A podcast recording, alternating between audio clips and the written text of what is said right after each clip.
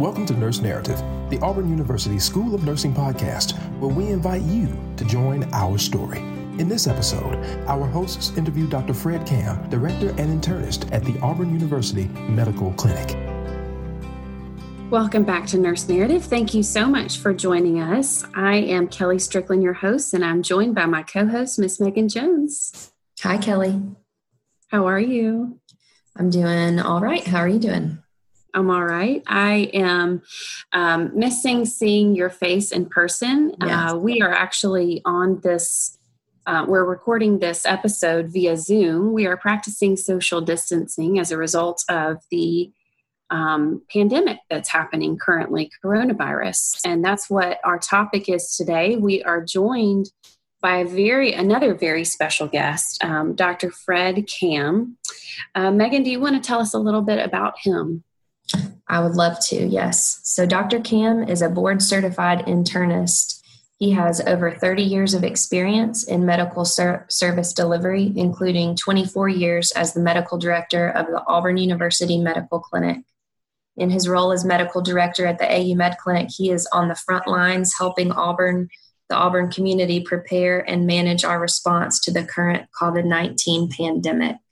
Um, and Kelly, I I really enjoyed this episode. It was very helpful, lots of very practical information, um, things that I was still confused on. I think Dr. Kam did a great job of helping me understand um, what the information we've been reading means and what we should be doing. So I'm I'm excited for this episode. I think this is a very important episode for our listeners, for the community, for all of us to have a better understanding of what exactly is happening right now in our community and what we can do to make a difference. Yeah, absolutely. And I think you can tell just by listening to Dr. Kam how much he is on the front lines and how mm-hmm. much he is experiencing um, and, and he is preparing our community to really uh, work up to the the strain that we possibly can experience here in the next couple of months. So you can tell that he has so much expertise, um, or as much as you can, in this uh, mm-hmm. novel uh, virus at this point. So we really um, appreciate his time and his effort to come on with us. So um, without further ado, we will get to this episode with Dr. Kam. Welcome back to Nurse Narrative. Thank you so much for joining us. We have a little bit of a different setup today. We are all on Zoom, um, and we have an incredible guest for you today, Dr. Kam. Thank you for joining us. It's my pleasure. Thank you for having me. Well, we'll just jump right into our questions if you don't mind. Our our first one is what is coronavirus? Okay. So coronavirus is a family of viruses. Okay, so a type of virus. And right now, this is the seventh one that we're most interested in. There are six other coronaviruses that we know cause diseases in humans. The first, I won't go into each specific subtype, but four of them uh, are one of the uh, group of viruses that cause the common cold. In fact, those four viruses cause about one third of the cases of the common cold. Other viruses that cause the common cold include like the rhinovirus. I'm sure you've heard of, or your, view, your viewers have heard of that. Um, but this, uh, then, then we have two others that came to prominence, uh, SARS, that came to prominence back in 2002, 2003, and then MERS, which is the Mediterranean one that became again prominent back in like 2014 or so. And then, of course, January of 2020, we have the SARS CoV 2 virus, which causes the COVID 19 disease or illness. So, Okay, so that kind of answers that question of what's the difference between coronavirus and COVID 19. I think, you know, a lot of listeners might hear that and think, well, why are we using two different terms to differentiate? So, um, could you speak just briefly to the difference between the two terms? Okay, so SARS CoV 2 is the name of the virus that was uh, given. And it came up with that because of the close uh, genetic association to this original SARS virus, and so it's called SARS-CoV-2. The illness itself is COVID-19. Okay, so, okay. so, so that's the distinction. So the virus is the SARS CoV 2, but then if I were to, to contract that virus, the illness in me as a person, as a human being, is referred to as COVID 19. That is, that is correct. Okay.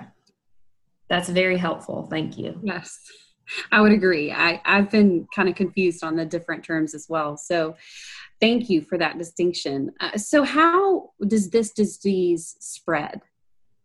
So, based on what we know, the disease is spread through uh, aerosolization and droplet.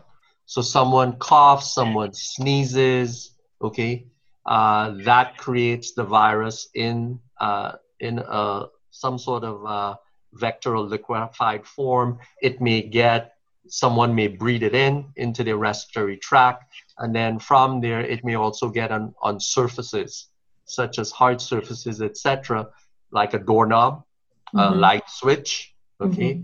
Someone wipes their hand and then they inoculate themselves with the virus by rubbing their eye, touching their nose, their mouth, some other mechanism. That's why we talk about not touching your face, which on average, the average human touches their face about 23 times per hour. Okay? Per hour. Um, so that's going to be a challenge for a lot of people to train themselves to deliberately not touch their face. But that's what we know about the virus at this point in time.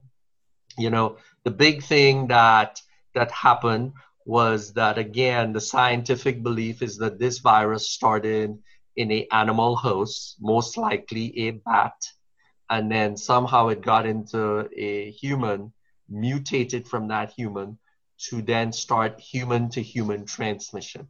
And it started, we believe, in Wuhan, China, uh, a city of 11 million people.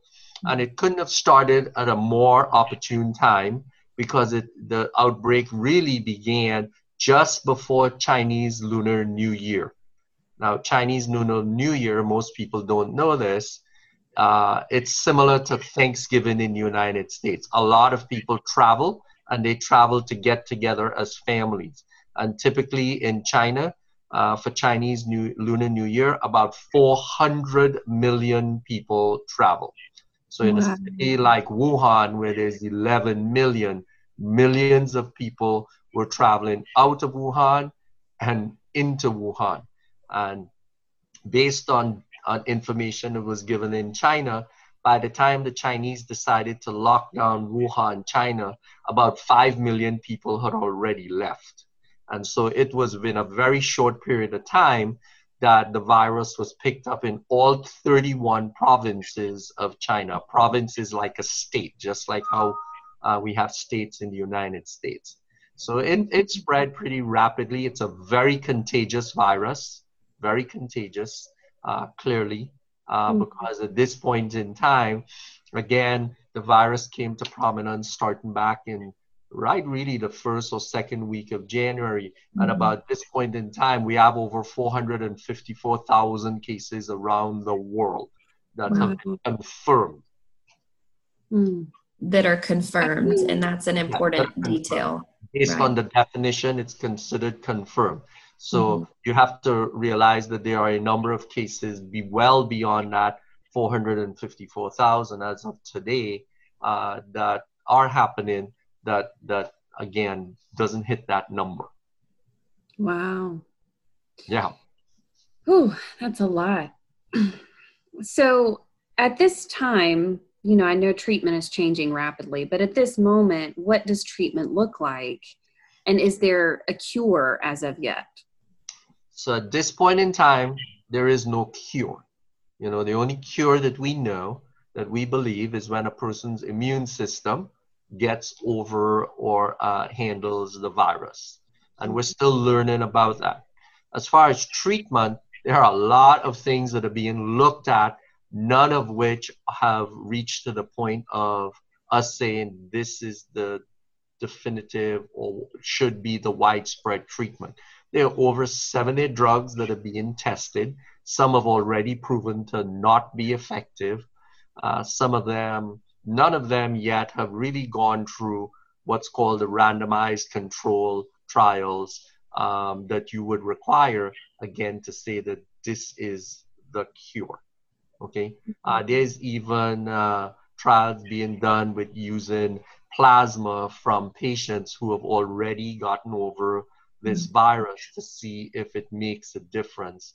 And uh, those again are very s- small pros- small trials that are ongoing. The data really, as far as publication, is being reviewed and or not yet fully accepted. Mm. So, so treatment right now, yeah, treatment right now is supportive treatment, just like you would for another virus for which there is no cure uh, or medication, and that's where that's where the coronavirus or this particular again COVID nineteen uh, disease differs from the flu. With the flu, we typically have vaccines, okay, and we have medication that actually treats the flu. With mm-hmm. COVID, with uh, COVID 19, we don't have a vaccine against SARS CoV 2, and we don't have a treatment medication uh, per se that cures SARS CoV 2 virus. Um, you know, so, so that's a big difference. Mm. That is pretty significant. So, with your in your professional opinion, do do you or can you predict some type of ending point for this? What's what's our time frame here? Um, we don't know uh, what the time frame is.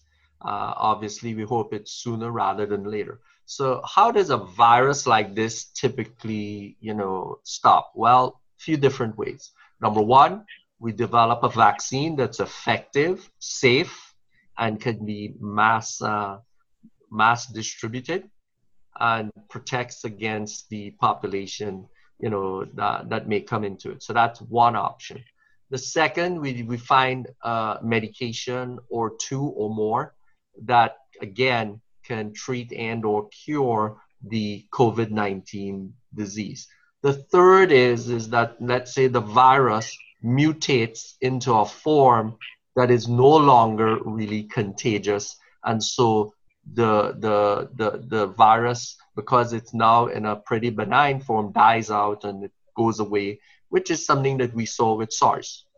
Okay.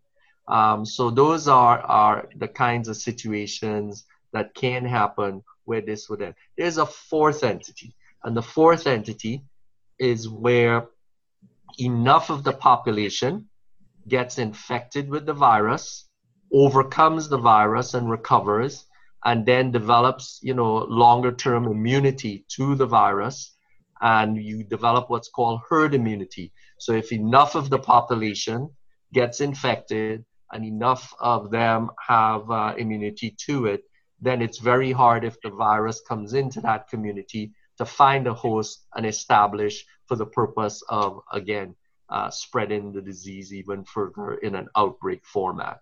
So that's kind of the timelines. Now, um, what we've heard from renowned scientists who are uh, do a lot of work in this area is that it, it is it is unlikely that we will see a vaccine ready for mass distribution uh, before uh, 15 to 18 months from now. And, and, as far as medication, you know, we might be able to find some treatment that shows tremendous promise, that is safe, effective, and all of those things. Uh, but even then, you know, for it to be licensed and and and released for mass usage, that could take you know up to 12 months. So we're in this for a, for it's more of a marathon than a sprint. Yeah, yeah that is very very helpful i think for everyone to hear um, so along with that what are some other things that you believe that some of our community members need to know about this disease in addition to what you've already graciously shared so with the disease based on data that we've seen coming out of china south korea and other places about 80% of people have asymptomatic or mild disease and mild, uh, sorry, mild symptoms. So uh, you could have, you know, some fever, very similar to, to, to the flu and very similar to a lot of every, other things like allergy symptoms or a sinus infection, things like that. So fever, cough, that's uh, pretty the cough historically is dry initially, and then uh, shortness of breath. But you know, we've seen people with headache, uh, muscle aches, again, all symptoms similar to the flu uh, um, can happen. So 80% asymptomatic or mild, 20%, you know, uh, more uh, significant symptoms, uh, most of whom will end up being hospitalized. And then 5%, so a part of that 20%, ends up really in intensive care, possibly on ventilators.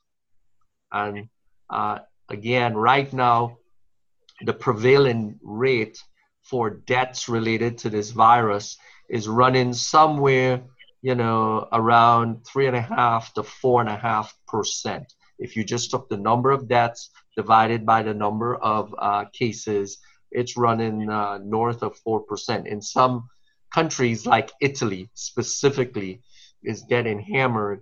Their their uh, mortality or death rate is up in the 9.5% or higher. Spain mm-hmm. is also seeing. The United States so far has seen a rate of uh, mortality somewhere in the 1.3 to 1.5 percent. Of course, right now the epicenter in the United States is New York. Mm. Wow. Wow. Those are pretty staggering numbers. Mm-hmm. Mm-hmm. Um, especially that that part about Italy. I didn't realize it was that high. Right. Um, so your typical uh, mortality rate from influenza, the flu, runs around 0.1%. So if you figure that in the United States, our debt rates run in anywhere from 1.3 to 1.4%, that's 13 to 15 times uh, the debt rate for influenza and then for let's say you did the same math against Italy, it's 90 to 100 times uh, the debt rate that would be expected for influenza. Wow. Hmm. So, um, given that information, obviously there's going to be a lot of um, burden on on our healthcare providers. And since this is a podcast that mainly focuses on on healthcare providers, is there anything that you would like to ask of us? What can we do to help healthcare professionals and providers successfully combat this disease? Uh, number one, okay, number one, you have to consider that and take the necessary precautions to not unnecessarily expose yourself. You know, it's not an if, it's likely a when that you may have a potential exposure. Um, this disease is moving so rapidly and it's so highly contagious that you're going to have to take steps. Uh, number two, I think it's critical that all healthcare uh, providers keep up to date with the uh, latest data that's available. And you know the most reputable site that you can use at this point is the CDC's website. You know, they are posting information, they are holding conference calls, and so you really need to take the time out. I don't think that you should just go by what you hear or or, or see in the lay press. Uh, I will tell you that I've been tracking this uh, very closely starting back on January 9th. And the lay press has been actually pretty good about releasing information ahead of the CDC, and most of the time it turns out to be relatively accurate. Uh, but you know, again, it's it's uh, it's it's not the lay press is not a, a scientific uh, group, and so you have to go by what's on the CDC. Right now, our only and our best weapon, okay, against this disease is social physical distancing, you know, cough etiquette, hand hygiene and making sure that you are taking all the, the necessary precautions. And as you can see around the world and within the United States, more and more efforts are being made to try and make sure that we are not coming into close physical contact and potentially creating more and more hosts for this virus to replicate and become established in for the perpetual perpetuation of the disease and for its uh, spread. Mm. That's wonderful. Thank you so much. That's incredibly helpful, I think, for people to hear. Um, it's it's difficult on all sides of this disease, I think, um, for healthcare providers who are putting themselves on the front lines, for people who are, um, you know, staying home, not because it's difficult necessarily to stay home, but because, you know, they've potentially been asked to not go to work and, and people are dependent on that. And so there's just a lot of facets to this. And I just appreciate your wisdom and your knowledge on the subject because we can as you say, we can get our information from a lot of different places. And so, thank you for allowing us to to um, spend a little bit of time picking your brain. And um, Megan, do you have anything else that you want to ask or add? Um, I do have just one more question, if you don't mind sharing. What if someone, and I know again, there's a lot of information out there, but while we have you able to speak directly to people, if someone um, is concerned that they are experiencing symptoms and believes that they may be infected, um, what should their first steps be? Should they show up at a doctor's office? Should they call first? Should they, where should they go and how should they go about um, seeking medical help? Um, what, what is your advice there? And I know every clinic handles it differently, but what is the, the general um, information for the public needing to seek medical attention? So number one, if I were in that situation, uh, I'm telling people assume you have the disease. Okay, so that's the first thing. So right there and then, you should be taking the necessary precautions to limit the spread to others, including in your household, because you may have an older adult, a grandparent, a parent, somebody living, or even uh, uh, a younger adult who has underlying high risk uh, situations. Okay, uh, they may have diabetes, asthma. They may have, they may be immunocompromised for some reason. So uh, the first thing I would do is make sure that I'm doing what I need to to protect those in my household. Then the next thing is no, don't sh- just show up at an ER or your doctor's office or something.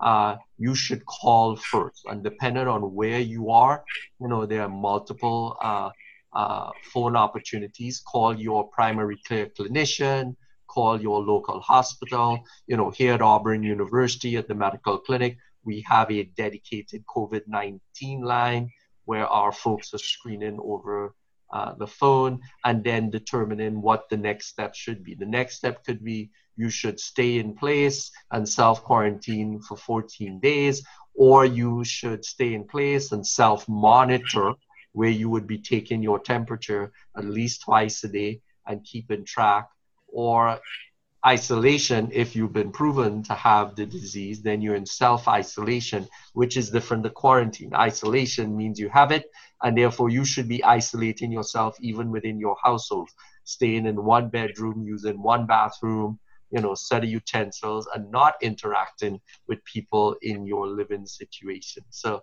so, you know, first of all, assume that you have it until proven otherwise, and then talk to a healthcare professional through whatever mechanism.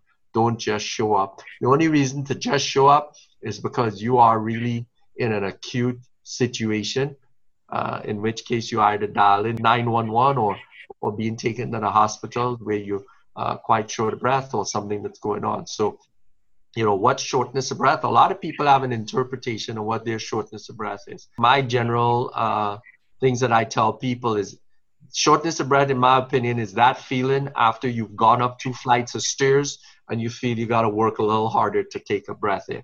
That that's shortness of breath. But a lot of people right now are interpreting shortness of breath of oh i feel kind of congested or i feel a little tight.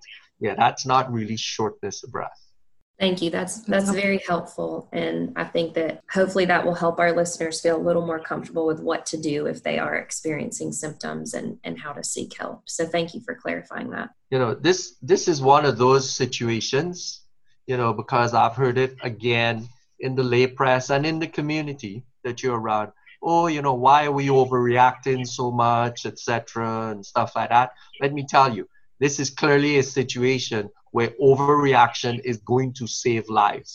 And that mm-hmm. saving of life could be your family member. Right. It could be your parent, your grandparent, your your uh, your adult who has high risk, and this disease could potentially again be deadly to that person. So I'd rather that we overreact than we underreact. Absolutely. I think this has been very, very beneficial. And again, Dr. Kam, thank you so much for giving your time. We know it's valuable. We know you have a lot of people to see. So thank you for adding us to your to your list and um, and graciously spending your time with us. So um, and to the listener, uh, thank you so much for spending time with us as well. Take good care.